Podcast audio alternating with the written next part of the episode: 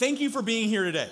Thank you for being here today. There are a lot of things that fill our time and our schedules this time of year. I think, unfortunately, the Christmas season has been filled with busyness, which doesn't make a lot of sense when you think about the simplicity of the story that the kids just shared with us, that in the stillness and the quietness of a dark night, a baby was laid in a manger. Nothing could be more simple and still than that. And yet we tend to make this season about so many other things and priorities and to-do lists and all of that. So thank you for not losing track of the main thing. Thank you for being in God's house today. Thank you for taking some time to slow down and remember what this season is all about. These weeks leading up to Christmas, which is the season of Advent. Advent is from a Latin word, adventus, which literally means the arrival or the coming. And so preparing our hearts for the arrival and the coming of our Savior, our Messiah. And so this Advent, if you've been around the last couple weeks, you may have noticed that we're not preaching on some of the traditional themes of, Mary and Joseph and the wise men and the shepherds and things like that. We'll get to that next week with the Christmas services, but we are in the middle of a series right now on the book of Revelation, because nothing says warm, fuzzy, Merry Christmas like the end of the world. So that's what we're doing at all of our campuses at Hope. But I think if I can get some reaffirming nods right now, this has been a good series. You've learned something about the book of Revelation. It's been good. I'm getting some nods, a few of those. No, we'll work on that today. Hopefully this is clearing things up for you and not making it more confusing. And I think what we're going to discover, and what we have already discovered, is the parallels that exist between God's people that waited for thousands and thousands of years, and all through the prophecies, all through the Old Testament for the coming of Jesus' first coming for the Messiah. There's so many parallels between that and our waiting and our hoping and our longing now for Jesus' second return. I think we're going to discover that the book of Revelation has far more to do with our lives today than we thought. So if you have your Bibles, open up to Revelation chapter 22. And I guarantee this might be the easiest scripture that I've ever had you look up. Take your Bible, flip to the back binding, okay, and then go a page back, and that's it, okay? It's literally the last page of the Bible, Revelation chapter 22. Or if you've got your smartphone, take out your Bible app, because you're going to want to follow along today. Revelation chapter 22. And so we're wrapping up this series today on the book of Revelation. We have not done it justice, but we've done our best in the few weeks that we have. And so we learned last week, just a little recap of where we went last week, that because we know the end of the story, that's the gist of the book of Revelation. We know how it's going to end. This vision that Jesus gives to John, who wrote it down for us, that is now in Scripture. Because we know the end of the story, we can live in light of that today. We can live with Jesus forever. We have that and live in light of that victory now. And so we learned that because Jesus, last week we learned that Jesus, the Lamb of God, is on the throne. Okay? Jesus has the last word. And what does that mean for you today? That the worst thing is never the last thing. Just think about that for a second. The worst thing that you could experience on this earth, death itself, the death of a loved one. Some of you, this is going to be your first Christmas without somebody that's close to you, without a loved one that has died this last year. The worst thing that this life could throw at you has been taken care of. The worst thing is never the last thing, because Jesus is the last thing, because Jesus gets the final word. Amen? So that's kind of where we left off last week, and that because of that, we can be people of hope. Everybody say hope. Hope. Not talking about the church, but people of hope, okay? But this is kind of a two-part thing. A lot of times I'll write a sermon, and I'll kind of get to the end of it, of what we have time for, and say, I got 20, 30, 40 more minutes, so I'm just going to keep on going. And then I see all of you going, no, I've got dinner in the crock pot. No, we can't go much longer. So this is part two, playing off of last week. If we are indeed people of hope, what does that actually mean for us right now, here today, December 15th, 2019? Because let's get honest for a second. We're about a week and a half out from Christmas. And some of you are exhausted. Some of you are stressed. Some of you have to-do lists that go on and on and on. Some of you are stressed out about getting your house ready or getting all your shopping done, which if you're my wife, you've had your shopping done for 3 months. If you're me, I'm going to start tomorrow on that. Differences, right?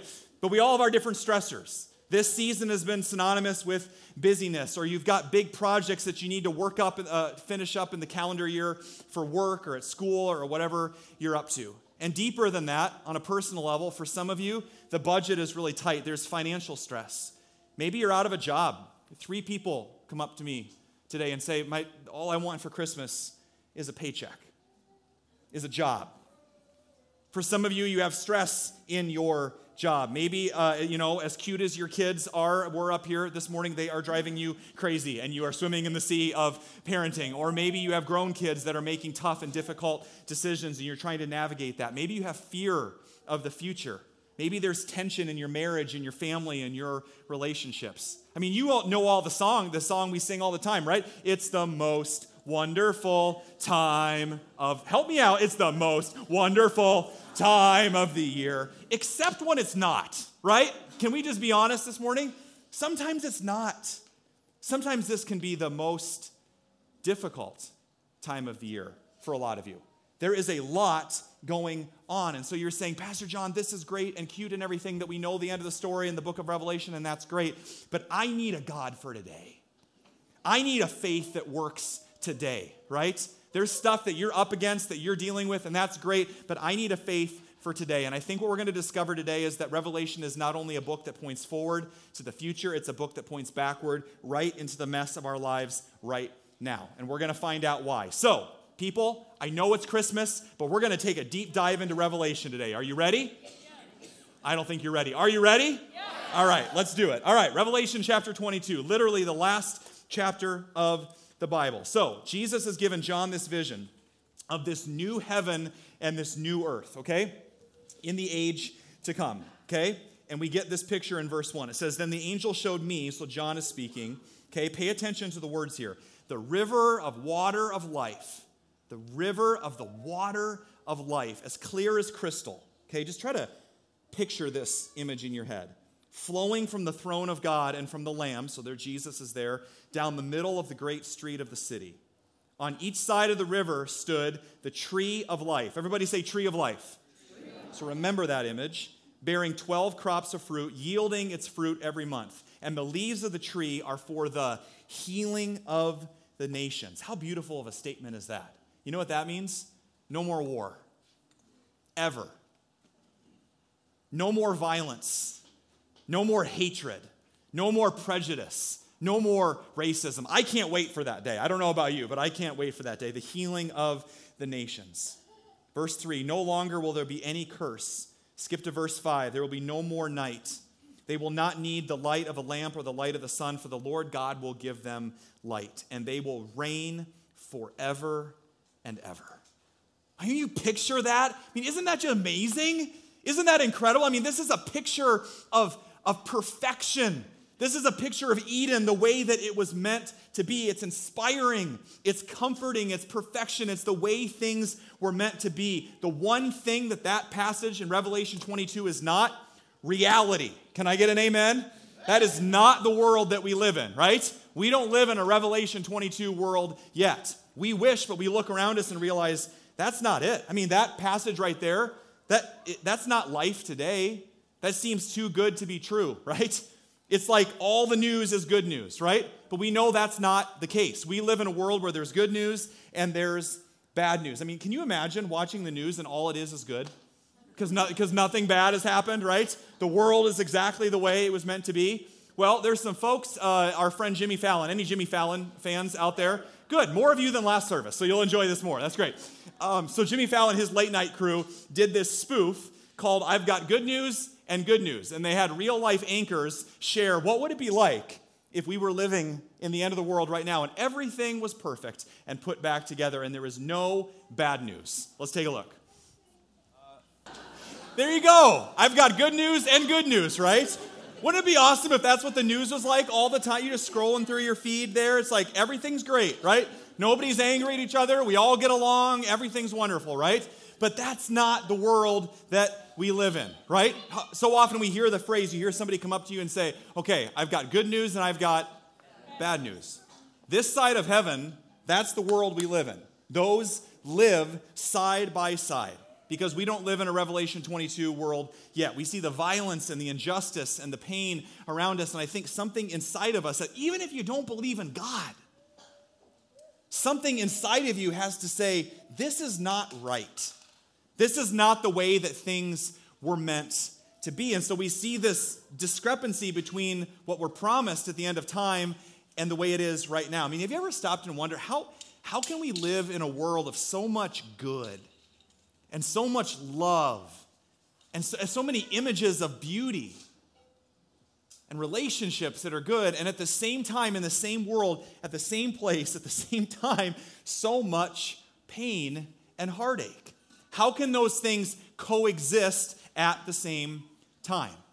So in order to understand what John is telling us here in the book of Revelation, we actually need to understand the beginning of the story. In order to understand the end, we have to understand the beginning. So we're actually going to go back to the book of Genesis, which is the first book in your Bible, which is a story of our origin. So we're going to start today in Genesis, and we're going to go all the way to Revelation. I'll have you out of here by 8 o'clock tonight. Okay, ready? Feeling good about that? No, seriously, we're going to go back to Genesis. If you have your Bibles, keep your finger literally in the last page of your Bible and flip all the way back to the beginning, okay? So when you go home and somebody asks you what the pastor preached about this morning, you can say, the whole thing, okay?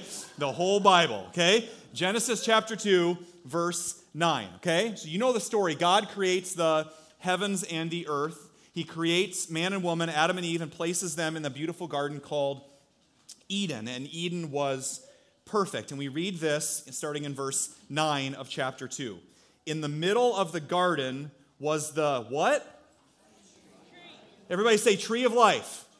Tree of life and the tree of knowledge of good and evil. Verse 10, and a river watering the garden flowed from Eden. Does that picture remind you of anything? Revelation 22. We just read it, right? It's the exact same image as we get at the end of the story. So you know God places them in Eden. And Adam and Eve had this deep, profound intimacy and this connection with God. They lived at peace with God and, and with each other. And the tree in Genesis was called the tree of life. And then there was the tree of the knowledge of good and evil. Why is that? Because God has so much respect for his creation, for us, that God is never going to force himself on us. He's never going to force himself into our lives. And so he gives us this choice. He says, you can live life the way that you were created, my way, or you can try to live life on your own. And when we look in the world around us and see the pain and the heartache and the death and the destruction and the violence, that's where it comes from. And so you know the story from that moment that Adam and Eve chose to live by their own rules. The story of Eden is not that it happened, it's that it's happening. When you look at the world around you and you just think, this is not the way things are supposed to be. When you look inside of you and you realize, I keep making the same mistakes over and over. I can't be the man or woman that I want to be. Why do these things keep happening to me? Those are whispers of Eden. That is our story. And so get this. At the beginning of the story, you have a tree.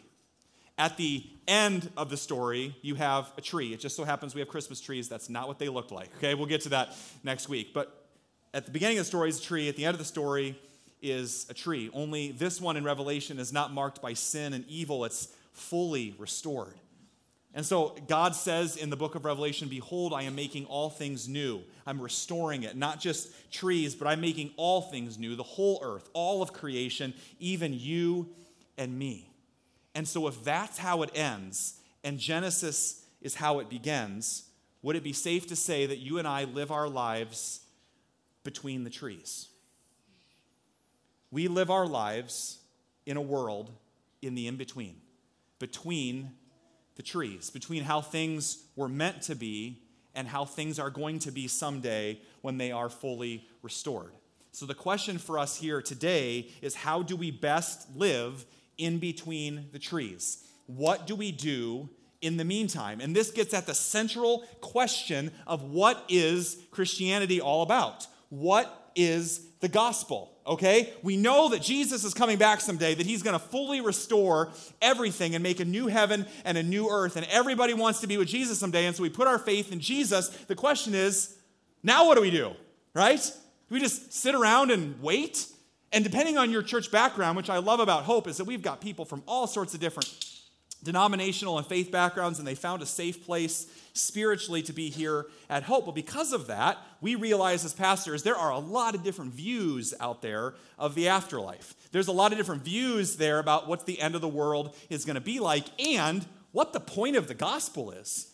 And so depending on your background, you get a lot of different answers. For some people, it's like, well, here's the thing with Christianity. If I just believe the right thing, then someday this world's going to end and it's going to like stop existing, and then there'll be like another reality, like another world and a heaven that we're going to take this 747 jet up to the clouds somewhere, and then we'll be up there with God forever. And if I just believe the right thing, I can do that. But until then, well, Christianity is basically just sitting around and waiting.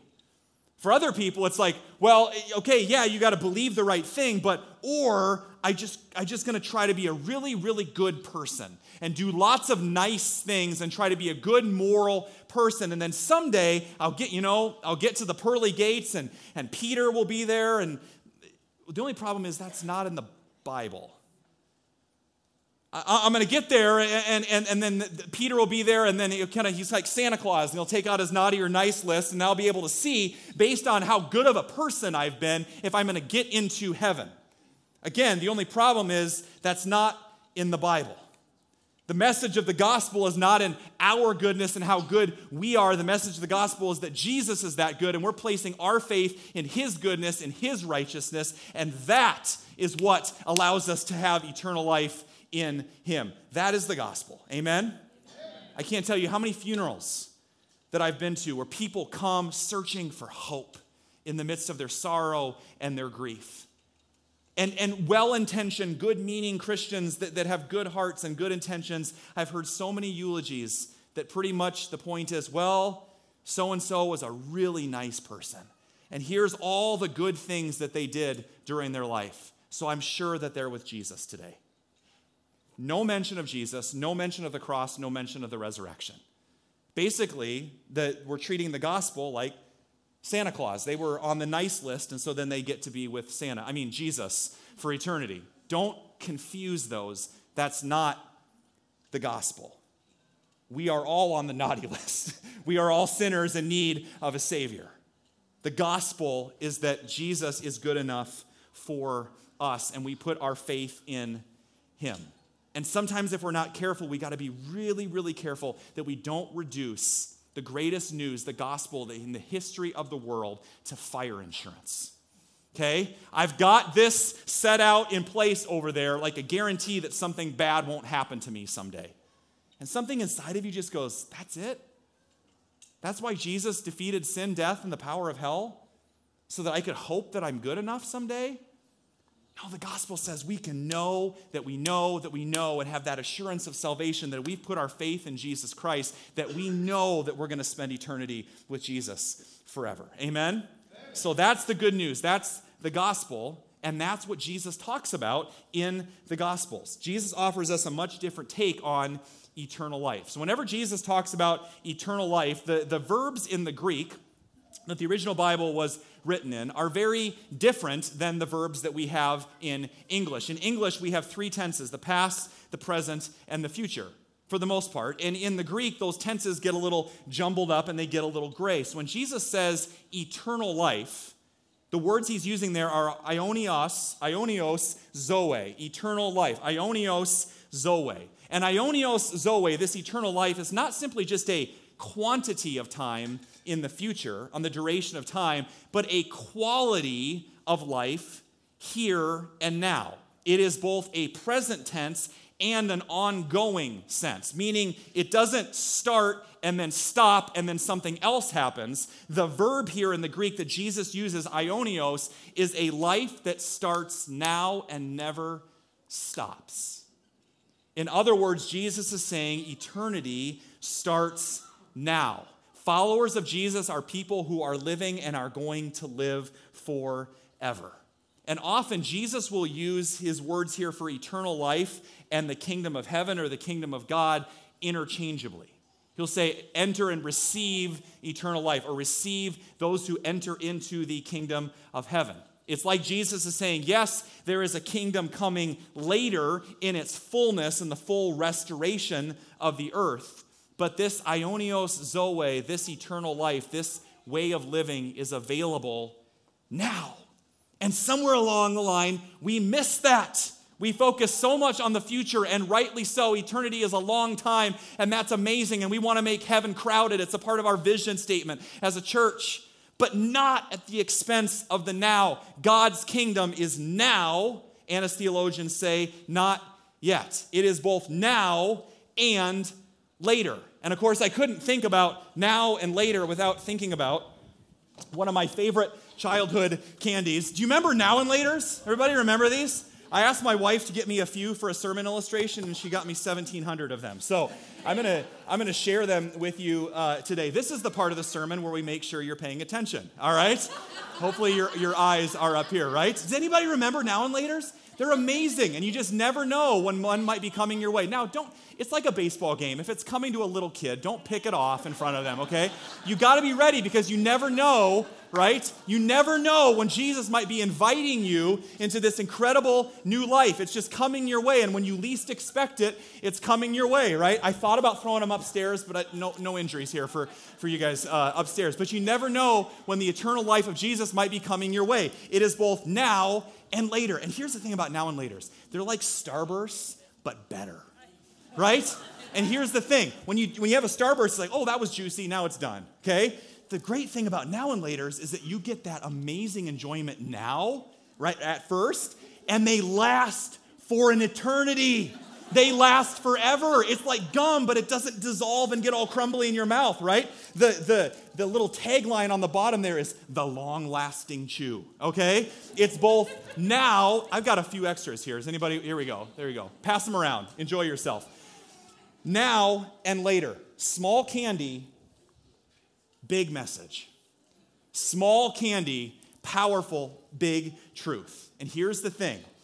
Because of Christmas, because Jesus came, we get to experience the Ionios zoe, the eternal life, the kingdom of God with him now.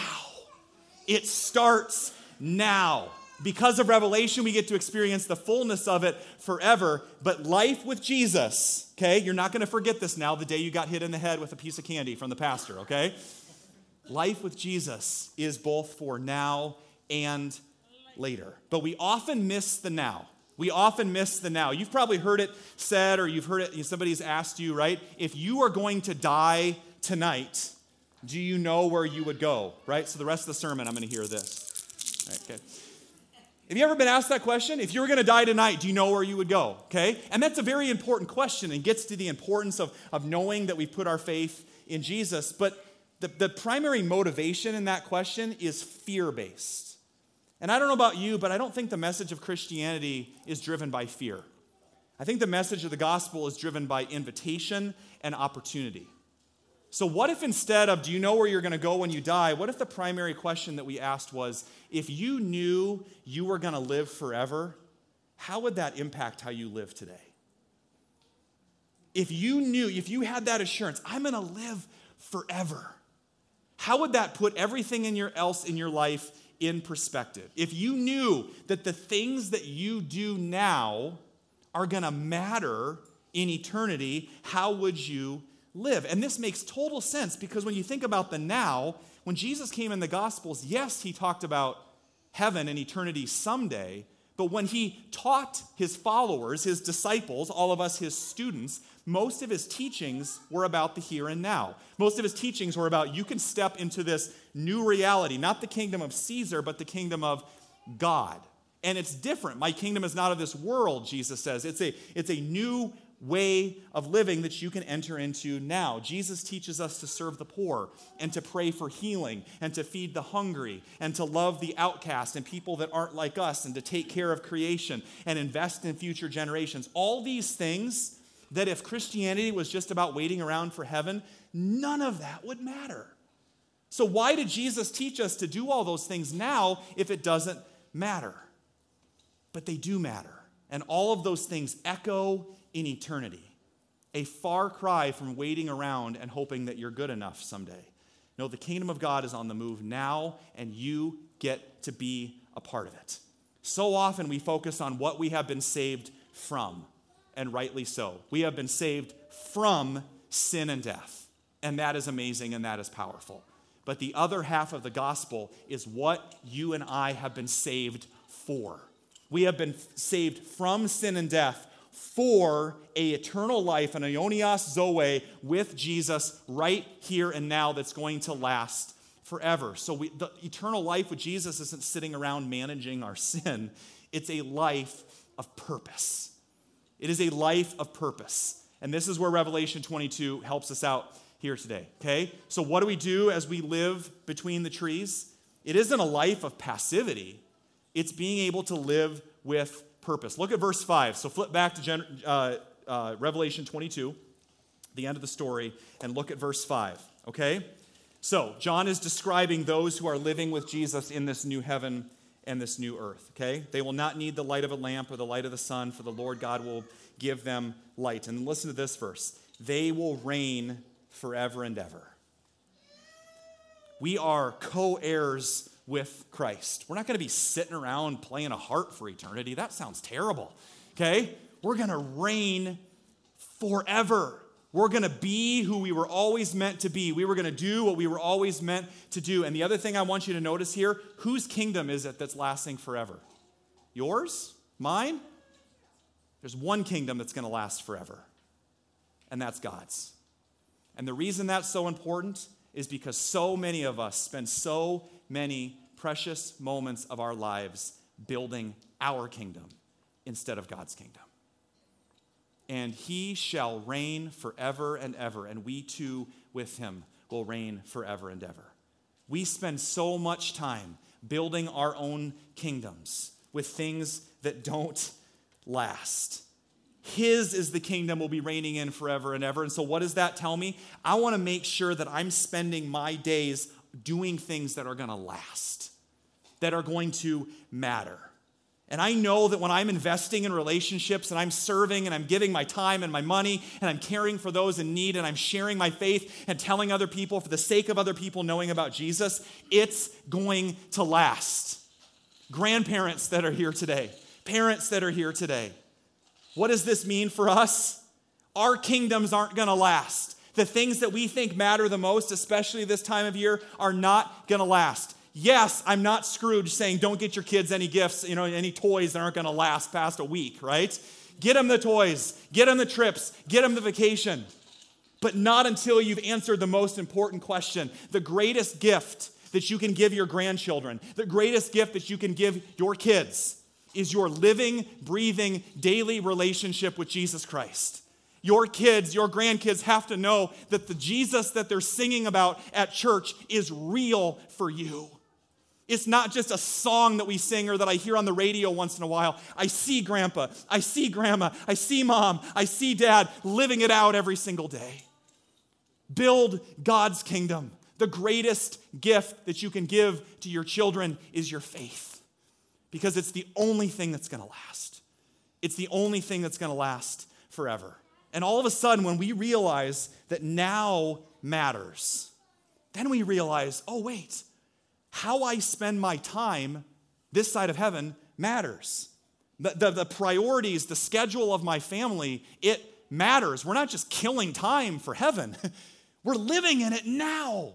And we can be a part of that restoration that's happening now. And the way I love matters. The way I serve matters. What I do with my money and the way I give financially to what God is doing, it matters. When you serve on the weekends, it matters. Who you're going to invite with that simple postcard for Christmas, it matters. I can't stress that enough. We have heard so many stories over the last 11 years of this church. That a simple invitation, they might say no. Okay, that's the worst thing that could happen. I took a chance, I took a risk, and I gave a postcard, or I just invited on Facebook or whatever. I invited a friend, a neighbor, a coworker, a family member, whatever it was. And I thought that they would say no, but they actually came.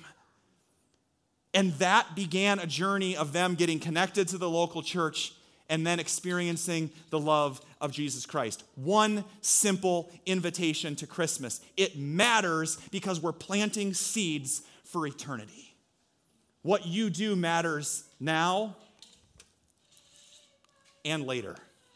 It's the best of both worlds. Because we know the end of the story, we can live in light of that now. We live in between the trees, first of all, with purpose, and lastly, because we live in light of eternity, we can be people of radical generosity. Radical generosity. Why? Because we often forget, at the end of the story, we get the kingdom back, okay? We get everything back the way it was meant to be, fully restored, and we will not lack anything. I can't tell you how many people, how many adults specifically that I've talked to, I said, you get anything for Christmas this year? And the resounding response is, yeah, I just don't really need anything. Relationships, my faith in God, those are the things that matter. Those are the things that are going to last. That feeling is what we'll have times a million in eternity. I'm not lacking anything. And because we know that we get the kingdom back, that everything is there, we don't have to spend our days on this earth hoarding money and hoarding stuff and trying to accumulate more things. And what happens if I give a little bit too much and I don't? God is going to provide. And at the end of the day, we will have everything we need. Followers of Jesus should be the most generous people around. Why? Because we've got nothing to lose. We get it all back. And so we become extravagant givers. And if you want a picture of that, have you seen The Lobby? I'm glad that you got in today. It looks like that scene from Home Alone 2 where he comes down and the tree's all surrounded by gifts. Praise God for your generosity. How cool is that? If you look at that, praise God. So not only that, but the thousands of socks that have been coming, I think we're going to far surpass the goal of 100,000 socks for our mission partners, both here locally and around the world. Dozens of you serving and already volunteering for our Christmas services. Why? What more important thing could you do this Christmas season than welcome somebody into God's house? To experience a love that could change their life forever. I got my to-do list done. Got my shopping list done. Got the house already. Made 8 different kinds of cookies. Yeah, but you missed Christmas. Yeah, but you missed the point. I was really busy and got it all done, but you missed the one thing that really matters. Volunteer, serve, share your faith. What could be more important? You are a church of radical generosity. As we mentioned last week, in the last 2 months, you have given above and beyond our campaign total from last fall to our brand new building, an additional $215,000, bringing that total for the last 12 months to $1.3 million. Praise God for the church. Praise God for your generosity. And when people look at that, they can say, wow, that's a lot of money. I'll tell you what I see when I look at that. I see a church that knows the most generous king in the universe. When people look at Lutheran Church, oh, they're the one with lots of people. Oh, they're the one with big fancy built. No. We're the church that really takes seriously this God that we serve, that we worship. At Christmas gave us everything. And so how do we live between the trees? We live with purpose, and we live with radical, radical generosity, because we have a Savior who is with us today and has promised to come back again. So I'm going to close with a short video today. This one came out, it's actually a Duracell commercial, believe it or not. Came out around Christmas a few years back, and what I want you to pay attention to, I don't know if they meant it this way or not, but this is what I see.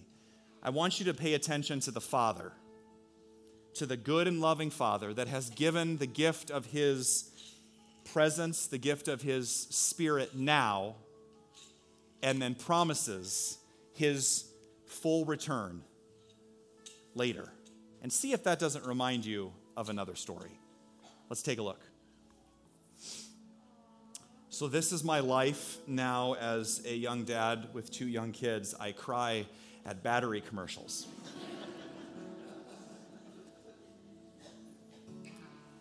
The message of Revelation, the book of Revelation, is very, very clear. There is a God that has sent his Spirit to live inside of us now, to even be a voice, to be our Abba Father, our Daddy that speaks to us today, that is fully present with you right in the middle of today. And that same Father has promised that he will come again in the flesh to be with us. And when he comes back, he'll come walking through that door. And like the children that he loves, he will wrap us up in his arms, and he will make everything new. And all will be well because Dad's home. Our Abba, our Father, as Jesus calls him, will be home, and we will make our homes with him forever. The message of Revelation is that there is a God who loves you and is coming back for you. And until that time, his presence lives inside of you. And because of that, we can live as people of hope. A hope that is both for now and for later. Amen?